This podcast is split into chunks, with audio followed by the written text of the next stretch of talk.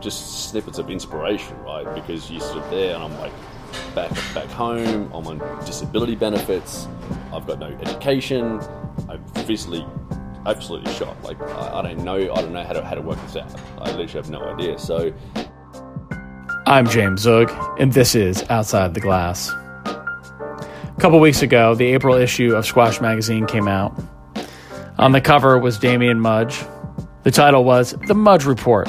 It's a piece mostly about Damien's incredible doubles career, capturing 60, 169 pro titles, by far the most in history. Putting the article together this winter, I sat down with Damien in the locker room on the 10th floor at the University Club of New York. So the sound isn't perfect. It is a locker room, and people were coming and going. Still, it was a fascinating conversation. Enjoy. Yeah, so it was kind of an interesting uh, setup. Um, obviously, Australia was a massive squash country. Like Right. it was like Egypt is now, and Yeah. England was back then. Yep. Um, so I, I was in a town called Port Pirie um, that had about eight thousand people, um, and we had a twelve glass backed glass back air conditioned squash centre. 8,000 people in a 12 court facility. all glass back, all air conditioned. Beautiful. Beautiful. It was ridiculous. obviously, not not what you expect, right? Um, so, obviously, squash was very big back in the what was that? Back in the early '80s. Yeah. Um, so my mother played, my father played, um, my brother started playing. So it was a natural progression for me to just to tag along with the family, and you know, everyone was everyone was going to the you know, to the squash centre, so I might as well just go to the squash centres. Yeah. Um, yeah. So that was that. So I basically did that from age seven, I think, Hmm. to about eleven, um, and then what we started doing, because my brother was also a very good squash player. Um, we He's started, older. Yeah, he's older. Yeah. He's like three and a half years older. Um, uh, we started traveling every Sunday to from Port Pirie to Adelaide, which is about a two and a half hour drive. To I would, I would get thirty minutes of coaching, and my brother would get an hour of coaching every Sunday, which is pretty impressive. But my parents started doing that kind of commitment Five hours of driving for, for an half hour. an hour, an hour Yeah. coaching. it was pretty impressive. Um, so we did that, you know, for a couple of years, and then obviously from an education standpoint, a schooling standpoint, um, for my brother m- more so for that, and I was pretty driven th- through squash. Yeah. we decided to move to Adelaide when I was 11, I think. Okay. Um, and then pretty quickly because we were playing in some junior tournaments and stuff, and we were sort of doing fairly well in those. So um, we both um, got offered a spot at the institute, the South Australian Sports Institute. So we sort of like started doing that. And that's where you played. Yeah. Yeah. Yeah. Um, we once talked about sportsmanship and how, you know, you struggled with that uh, as a lot of kids do when they're younger. So tell me a little bit about that. What, what, uh, there was one time you, you smashed some rackets or something. what, what, what, tell me, tell me a little bit. Yeah, I, I actually had uh, I had a bit of a temper when I was younger. Like, I think some kids, not most kids, but some kids do. I, think Yeah, lot I was do, definitely n no exception to the rule. Yeah. Um, and yeah, I remember this distinctly. I was uh, I'd just been sponsored by this uh, company called uh, Emmerich slash Rolk uh, in Adelaide, and uh, and What were they? What kind of company were they? uh, it was like a rackets and sporting company. Um, so they gave us like the rackets and the shoes and the clothing, and obviously with an 11 or 12 year old that I was, it was pretty Huge unbelievable. deal, It was yeah. basically un- unlimited gear, um, and yeah, and I played like some adult tournament, and I didn't obviously do too well. I just like smashed like a bunch of rackets on the court After your match? during and after. During? Yeah, and my parents basically came down and ripped me off the court and suspended me for six months to play. They're like, if you do that again, you, like you're done. So that was quite an eye opener. So they said you're not playing squash for six months. Right. And until recently, that was like the longest you never, you never not played squash. Exactly, exactly. So, So what did you do during those six months? Like Well, your I could- brother was playing. I right? could train and stuff, but I couldn't. I couldn't play in tournaments. You couldn't play tournaments. Right, I couldn't play any tournaments. It was the private Mudge band. so that basically kicked me into gear, uh, and Did that was really? that was most probably I don't know what age I was, maybe thirteen, Yeah. somewhere around there, twelve. Um, so yeah, and so and then also um, also um, had some had some mostly some self confidence issues, most probably. Hmm. Um, so I was actually seeing a sports psychologist when I was younger, and that, and that really really helped me out a lot. Um, I actually saw him. His name was Graham Winter, and I actually saw him for about I'd say two years. Um, Once a week? two or three years, yeah, once a week, twice a week, and he really he really sort of um, he really allowed me to sort of grow into myself physically, grow into myself psychologically, and sort of understand that even though from a result standpoint uh, and from a ranking standpoint, I was very good, but I, I really thought I wasn't that great. Yeah. Um, Why? so- I don't know. I, I think I think part of it um, is it's a bit of a, the Australian sort of mentality is that you don't sort of talk, Talk. yourself up too much. Right. Um, Right. And, and I think and I think I sort of took that to the tenth degree. Um, even though I was very, very good, I was like you know state ranked and nationally ranked, and but I just it didn't feel that way. Yeah, it didn't feel that way. I, I, was I was always focusing on my mistakes and what I hadn't done right, Yeah. and my losses, rather than thinking of all the things I'd Right. done right. Um, so that was also like a massive sort of a, a, a deal for me um, in terms of like getting my, my head in, in a line in the Yeah. right way Yeah. Yeah. to, to be a professional. I mean, I think a lot of people struggle with that a little bit, but maybe in Australia, because as you say, it's like you're not supposed to talk about yourself. You're not supposed to like brag, and Right. and, and, and in America, that is not as common that attitude. And so you grew up feeling like sort of inadequate, or that you hadn't achieved what you're supposed to. Right, and there was very little you know, uh, uh, like praising of me, Yeah, right. which is totally fine. But it's just that sort of that different sort of a culture and, and sort of thought process that you have to sort of internally understand and be cool with yourself, and, Yeah. and that's what Right. and that's okay. Interesting. Um, and then, uh, and then you, you were training at the institute, and that was not the Australian institute. No. the- it was the the, The Sa- South Australian Sports Institute. for that province. Yeah. Um, I was also training with, um, uh, so I was training uh, with that a lot. I was also training with uh, uh, Alan McCulloch, Casper, who actually Mm, right. worked here for, Right. a few years. Right. Um, so I was full time pretty well training with him for the most part Yeah. um, because I'd, I'd left high school um, early to train and, right. and be so on- you, on you didn't ever graduate officially graduate from high school. No, you U11 graduate here. Unbelievable. yeah, kind of different. yeah. But the, you you at an early point said, you know, I want to be a squash pro. I want to play professionally. Yeah, I got a lot of kickback from it.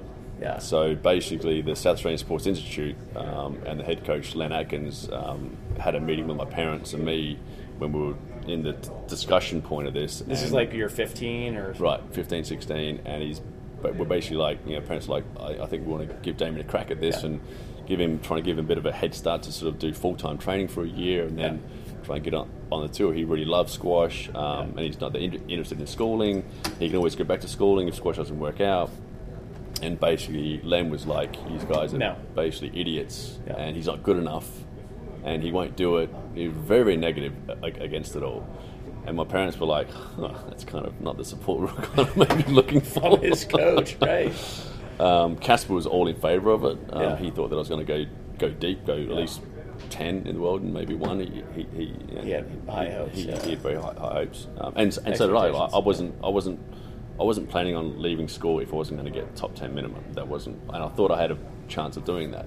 Um, so yeah, so that was a kind of interesting dynamic to try and Usually it's the coach who's pushing and saying, "You got to do that." Like, don't go to school, and, and it was the opposite. He was it was the opposite. So it was a, it was an interesting quan- quandrum, right? Because my parents were pretty young parents at the time. Yeah. And they, they they were only like 16, 17 years older than me, um, and so they were pretty young in, in their own minds trying to try and figure out these pretty big life decisions, right? Right. Um, and school's obviously very important. Education's very important, um, and to sort of have have my brother sort of go the education standpoint and then allow me to go the squash standpoint um, was was very cool of them and very liberal of them. "Yeah, yeah, I mean, amazing." So then you you you, uh, you trained. You went out on the tour, um, and uh, there's some stories about you having like insane travel. there was some trip from like Japan to Japan to Argentina. Yeah, tell, tell me, tell me, memory. tell me about, tell me about that trip. That's unbelievable. Yeah, all right. Tell me. Well, Yeah, I don't remember all the stops. Well, you might not remember well, the stops. The, the, fact that you even got the uh, got the, The- the departure start- it was the pretty impressive. Destination. Yeah, that was that was most probably one of the the, the longest continuous trip. Um, so I just um, I just You were playing in a I was- tournament I was somewhere. tournament in Tokyo. Um, How'd you do in the tournament? made the finals, lost in like a mm, five thousand, seven thousand dollar event. To who? Um, I can't remember to who. Um, but a good tournament. a good Yeah. tournament. It was great. Um, This was back when people were thinking Japan was going to be the next big thing right, for squash. right. Totally, they were pumping a lot of money. I had a lot, a lot of tournaments in there. Right. Uh, quite a few coaches were going over there. This was back in the mid '90s, 96, 97, Yeah. somewhere in there. Um, uh, and um, yeah, and so and then back in the day with the flights, because I obviously had no, no money, um, I was using frequent flyer points. And then back in the day, you could only you could only go a return trip with a frequent flyer point. You couldn't go one way. So my frequent flyers was, I think from from from Sydney to Tokyo return. Okay, so you had to go back. To So I had to go back to Sydney, um, and then I was talking with my travel agent. I was like, how can I the most don't really forget the time. How can I most cheaply go from Tokyo to, to this tournament La in Ar- Plata in, Argentina? In Argentina, She's like, well, she's like, I've got a pretty cheap rate I for do you." this you. I was like, go right ahead. And she's like, well, you have to go from Tokyo back to Sydney, Sydney, LA, LA, Miami, Miami, Rio, Rio to Buenos Aires, and then you're going to have to you find yourself in a car and drive four hours to La Plata. And so I was like, well, how, how long is that going to take? Uh, 68 hours, door to door. So you did. So I did it. Um, yeah, so, you- almost you three days. Tokyo to Sydney, and then a layover. Sydney, And then LA, you- LA, LA you Miami, just kept on Miami, having Rio, layovers. layover, layover, layover. I had, a, I had I had ten hours in Rio Airport, just sleeping on the bags. Um, yeah, and then got to got to uh, Buenos Aires, and then jumped in a car and drove four hours to La Plata, and then played a ten thousand dollar uh, tournament uh, with an all glass court and won the tournament. Not knowing where I was, all my gear was lost. Yeah, the, So there's no way gear. your bags No, make absolutely not. make that kind Absolutely not. I mean, that's too many flights. So yeah, that was my that was most probably like my best win, ironically, and my earliest win, uh, winning that winning that 10k event. And then did, did you fly home from there? Well, no, so that was when I was based myself in North America, up in up in, Toronto. Yeah.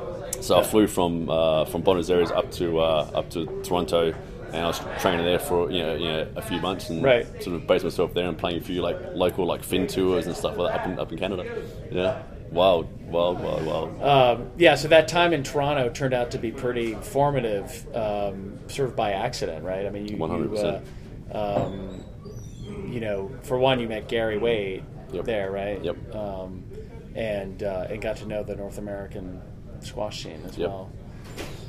Ironically, uh, Casper, uh, God, God rest his soul, um, he told me he's like, you basically got two options in squash, like where you, where you need to base yourself. One's in Europe, and one's in North America, and I would choose North America if I was you. And this is back in 94, 95, 95. It's like yeah. to have that kind of thought process Yeah. to know that Right. that North America was going to be effectively the powerhouse of squash, or at least that's where things were going to be happening. Um, Yeah. Was pretty Right. pretty Well, smart of him. There were a lot more tournaments and leagues and everything in Europe at that time. Exactly so the money looked better there. the Exactly term. right. Yeah.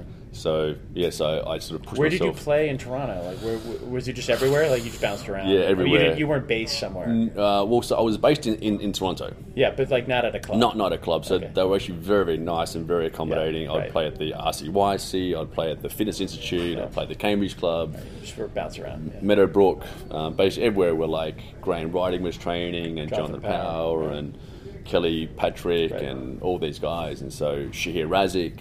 Um, so it was. I, so there was obviously a strong crew back then to sort of train with, and just Yeah. and so I'd literally I'd stay in uh, Brampton and I'd catch like a train in um, and catch a bus in. So I'd, I'd, go, I'd go with my surrogate parents up there. Who, Uh, so who were you staying with? Like some family? so really, kind of a funny story actually. Uh, so um, when we when we first went over, I went over uh, with Jason Bednars. So he was like a guy that I trained with with Casper, um, and we and we went over to Toronto, and we're actually on the same flight as Paul Price, uh, this guy Chad Tracy Pate, Danny Wallbank, um, and one other guy I think I can't remember.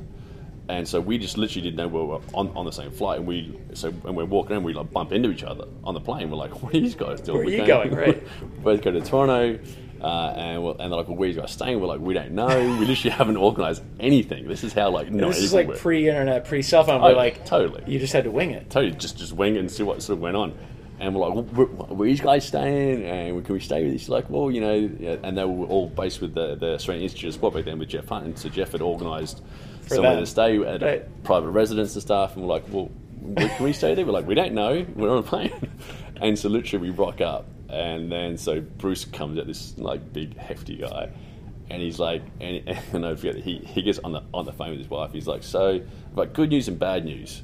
I found the four kids, or the three kids, but I've got two extras. He's like, what do you think? And she's like, yeah, sure. And they were like so accommodating and so nice. Like, who, who would do that in the right mind? Already, Take five Right. young Australians. right, eating like horses, like you know, just crazy. And so, and so, ironically, how it all actually ended up turning out. The whole three guys from the AIS end up leaving after you know three or four weeks. Uh, myself and Jason stayed there longer. I stayed there the most. Started dating. I I think I dated Steph back then. Uh, Steph Shewitt now. Um, so I dated her for uh, you know a couple of years on and off, um, and they literally end up building a room for me in the basement. Literally The Damien Mudge, you know, crazy man cave like absolutely crazy. And so that was literally my place to stay in, in for Toronto. Toronto. Wow. It was really, really like he's so unbelievably generous and selfless and just really like you That's can't make that stuff But up. that's how squash is, right? Right. Um, yeah, so that's the Yeah, end up obviously being a very comfortable, easy base for me. And then the squash was great. The the sort of personal space was great, and Yeah, so sort of right. yeah, did it for two or three years. Um, you then, um, at some point, got sick. So was that uh, two or three, four or five years? How, how long were you sort of, you know, on tour before? So I was on tour for about two years full time. So it wasn't that long. Yeah. From like 19 to 21, 18 to 20, like somewhere around there. It- I, I just had my, so I wa- I, I was paid to spar and train with the Malaysian national team, and Right. Casper was over there coaching them. Right.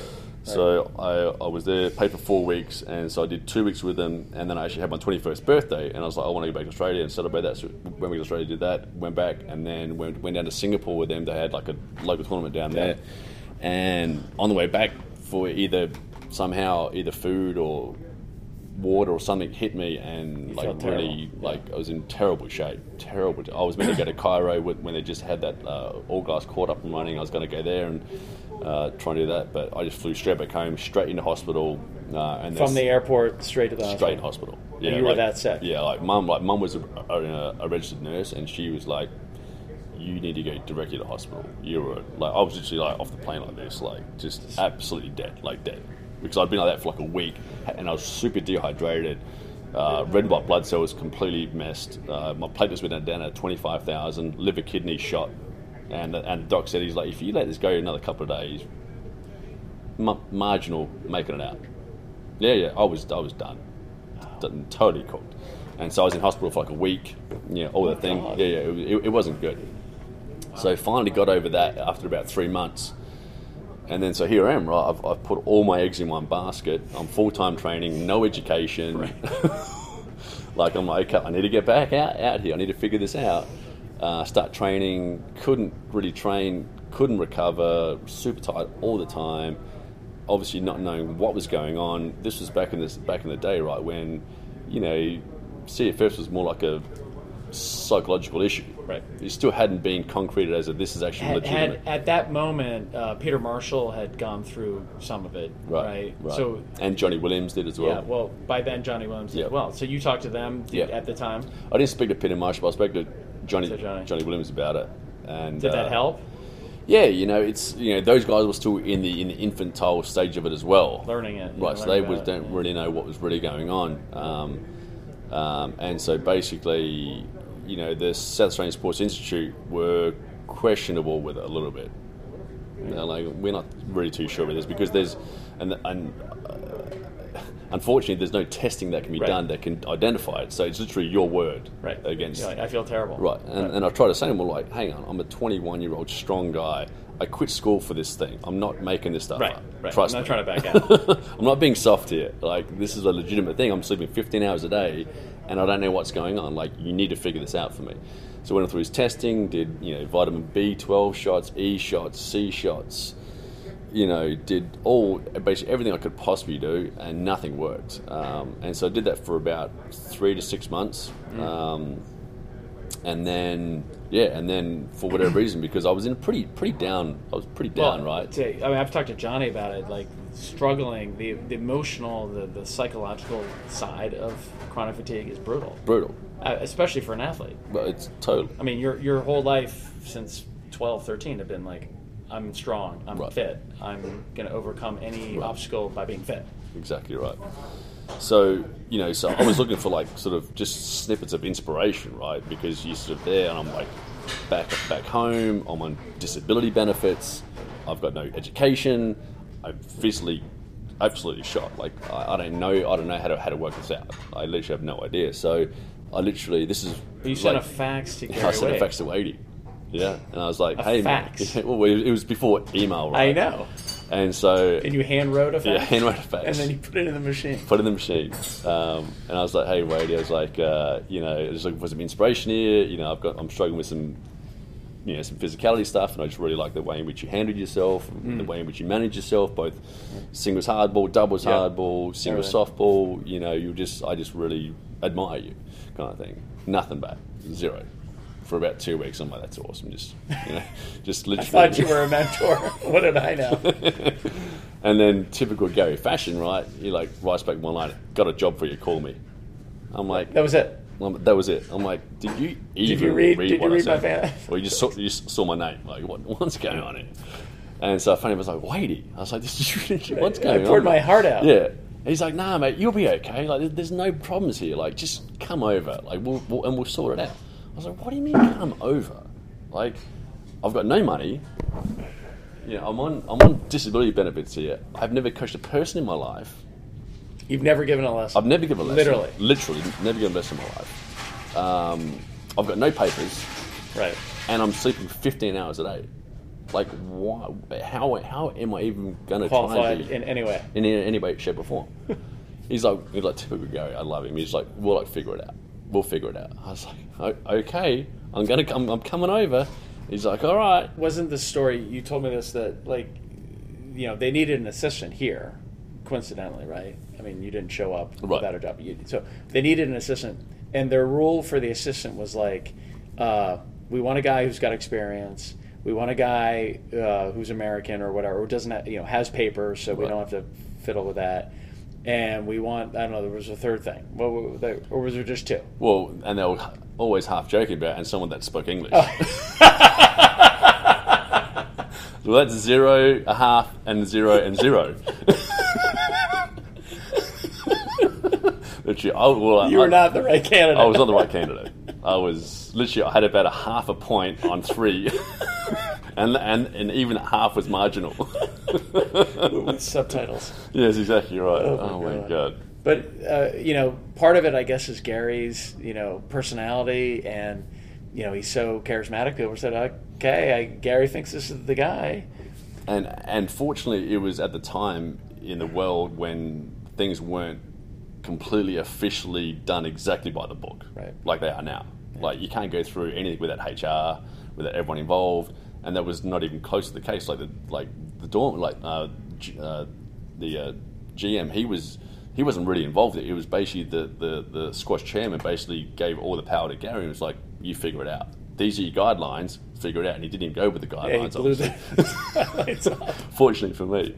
Um, yeah, so it was. It, it's really been like you can't you you literally can't make this stuff up. It, it's like uh, you know I just I still to this day after 22 years I'm still like quasi pinching myself that it's that it panned out the way it did, and it's just Yeah. it's really Amazing. unbelievable. well, in your chronic fatigue, got better and better, right? I mean, in the beginning, though, you were sort of pretty. Yeah, I wasn't Still good. sleeping. Yeah, I wasn't good. So You were napping during the day. yeah, right? yeah, like they allowed me You, to take naps in the day. where would you nap? Uh, down in the fitness center. Um, yeah, they got the pool there, Yeah. and they got the benches. That that let me sleep there for a couple of hours a day. Yeah, it was very very generous of them because I was, and they would see me because I'd, I'd walk in, I'd just be like glass eyed and just like dark rings, and they're like just take a nap. so they were so everyone was so accommodating and so just manageable, just to make make me feel comfortable, not, and not only comfortable, but actually Help you get help better. me get a job. Like it's Yeah. kind of crazy. And so yeah, for about two years when I was here, I still was still was really struggling. Um, and then it got to a point where, and that's where the psychological thing with CFS comes in because your your body gets used to feeling not great, Right. and, and so your parameter of what normal is is down here now, Yeah. And so you can't you can't realize what normal is, and so you start getting these like psychological funks because your ability to to to to have an assessment of your body is gone Yeah. Yep, yep, yeah. which is weird to say, right? Because people have have normal assessments, right? They're normal here, and they feel flat, they feel good, and so I was like, well, how, how am I, how am I going to judge myself, like physically? How am I going to do it?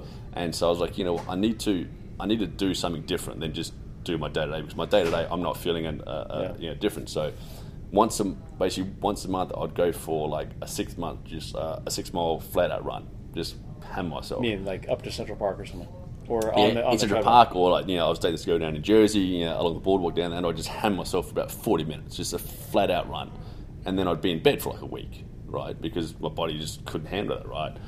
And But it was the way you tested right to see. to like see how I would react to it, Right. and so I literally did that for about two years, just testing myself Each once a month. month, test myself, test myself, test myself, test myself, test Wow. myself. on the then- boardwalk in Jersey City. yeah, and then that's what actually turned. So I was uh, I was down uh, in Jersey over the summer, and um, and I was like, hey guys, I'm just going to go for a run, expecting because like, literally I'll, I'll be in their family functions asleep. Like it's just pretty embarrassing, right? I'm here, I'm in, being invited to be in their family. I'm literally asleep on the couches, just like it was pretty pretty tough, right? And so I'm like, hey guys, we're going for a run. And they just expect me just to come home and just be like dead again. And then I came home and I, was like, okay, I don't feel too bad. Don't need, take, need to take a nap right now. And then I was thinking, well, and normally it really it really affected like like when I went to bed and, and how how I woke up. That normally I'd be just done. And I woke up and I felt pretty refreshed. I'm like, I'm like this this this feels a little different. So you know what, guys, I should go for another run. So I went for another you know, another run the next day. Woke up, felt great. I was like, I must be must be healed, and that was it. that was it. That was it. Yeah, really wild, really wild. Outside the Glass would like to thank our producer Grant Irving and all our loyal listeners who have reviewed and rated the podcast, shared their enthusiasm for it on Facebook, Twitter, and Instagram, and more importantly, has spread the word by talking about Outside the Glass with their squash friends. And may all your nicks roll.